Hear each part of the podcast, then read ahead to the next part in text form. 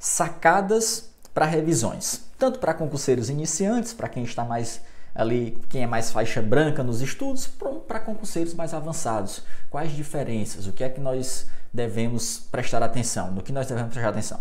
Se você não me conhece, Bruno Bezerra, hoje exerço cargo de auditor fiscal da Receita Federal. Já sofri muito com revisão, esquecia quase tudo que estudava e isso era um calo para mim. Então vamos perceber aqui as diferenças das revisões para você ser mais eficiente, tá certo?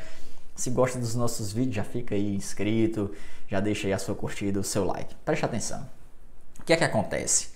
É, quando nós estamos estudando para concurso público, sobretudo quando nós estamos ali no início dos estudos, muitas vezes nós vivemos um dilema. Porque é muito conteúdo para estudar, muita matéria, muita disciplina, e nós precisamos avançar naqueles conteúdos, só que ao mesmo tempo nós esquecemos e queremos ficar revisando. Chega um momento que nós temos que fazer uma escolha. Ou eu avanço nos conteúdos novos, ou eu vou revisar o que eu já estudei. E muita gente se embanana nessa hora, não consegue mais avançar. E para nós entendermos essas sacadas de revisão de concurseiros iniciantes e revisão de concurseiros avançados, nós temos que saber diferenciar o conceito de fase 1 e fase 2 dos estudos de uma matéria. Fase 1 é quando você está estudando a matéria pela primeira vez. Ah, eu estou estudando aqui direito constitucional, sou dentista, no caso, minha formação pela primeira vez. Ou então, eu já estudei direito constitucional todo e agora estou só revisando. Essa é a fase 2 dos estudos e tem diferença na forma como você vai revisar. Porque se nós partirmos de, algum pressup... de alguns pressupostos aqui, o concurseiro iniciante, quando está vendo a primeira vez, pela primeira vez uma matéria, o que, é que acontece? Ele demora muito mais tempo para compreender, para entender, para poder avançar. E, consequentemente, ele vai ter menos tempo para fazer revisões. As revisões dele são quase que padronizadas. Eu indico três tipos de revisões que tem lá, você encontra lá no, na dica de plano de estudos para concurseiros iniciantes, faixa branca. Revisão do ciclo anterior, você revê o que estudou da última vez daquela disciplina pelo seu material de revisão. Revisão semanal por questões e revisão mensal por questões, tá certo? Agora, isso é meio que padronizado para os concurseiros iniciantes. Ele só vai fazer uma revisão extra se estiver prejudicando o avançado dele na matéria. Senão, ele segue Saiba, você vai viver nesse dilema, Bruno, estou esquecendo dos conteúdos. Você vai esquecer, você não vai conseguir memorizar tudo. Nós já falamos disso em outros vídeos. Então, você precisa da fluidez, você precisa avançar. Você não pode se preocupar em ficar memorizando tudo no início. Você vai precisar incluir as matérias novas.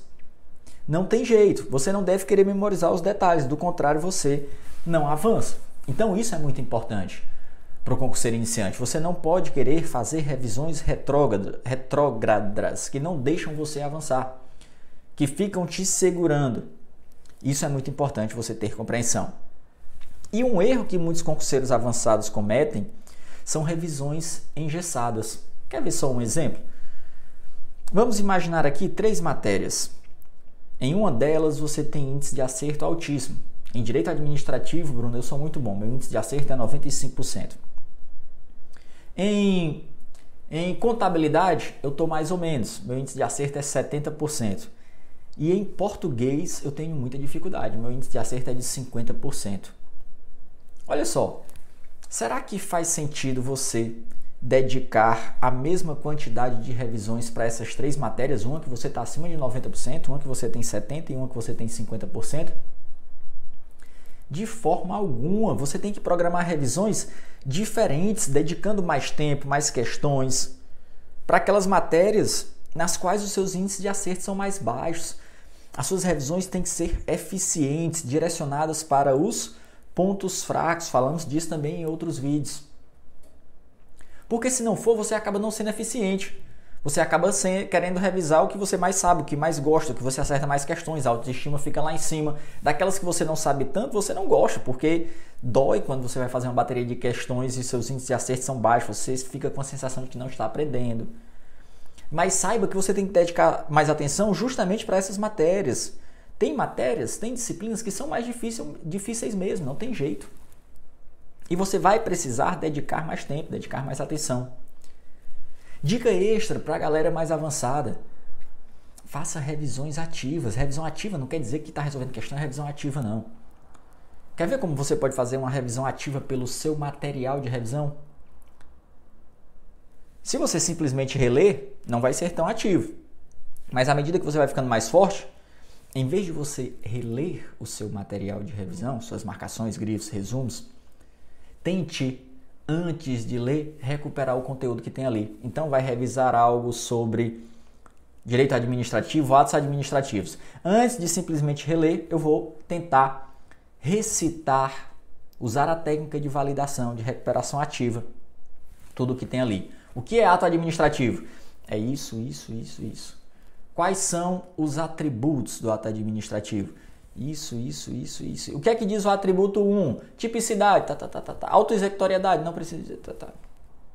Percebe que você faz uma recuperação sem estar tá entregando de graça aquela informação. Bruno, qual é a vantagem disso?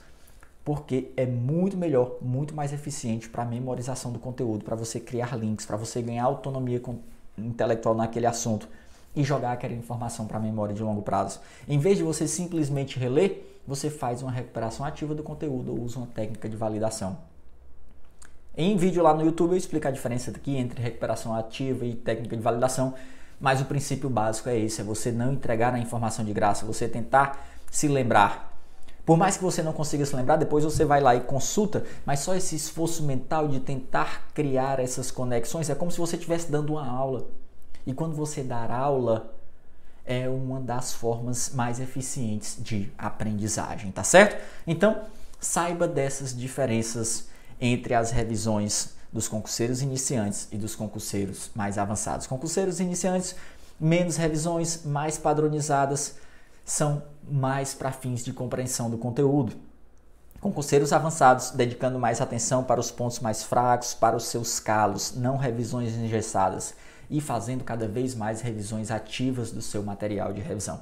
Então, espero que tenha gostado. Se curtiu, deixa aí o seu like, o seu joinha, deixa aí um comentário, inscreve-se no canal para não perder os próximos conteúdos e até o próximo. Valeu, um forte abraço.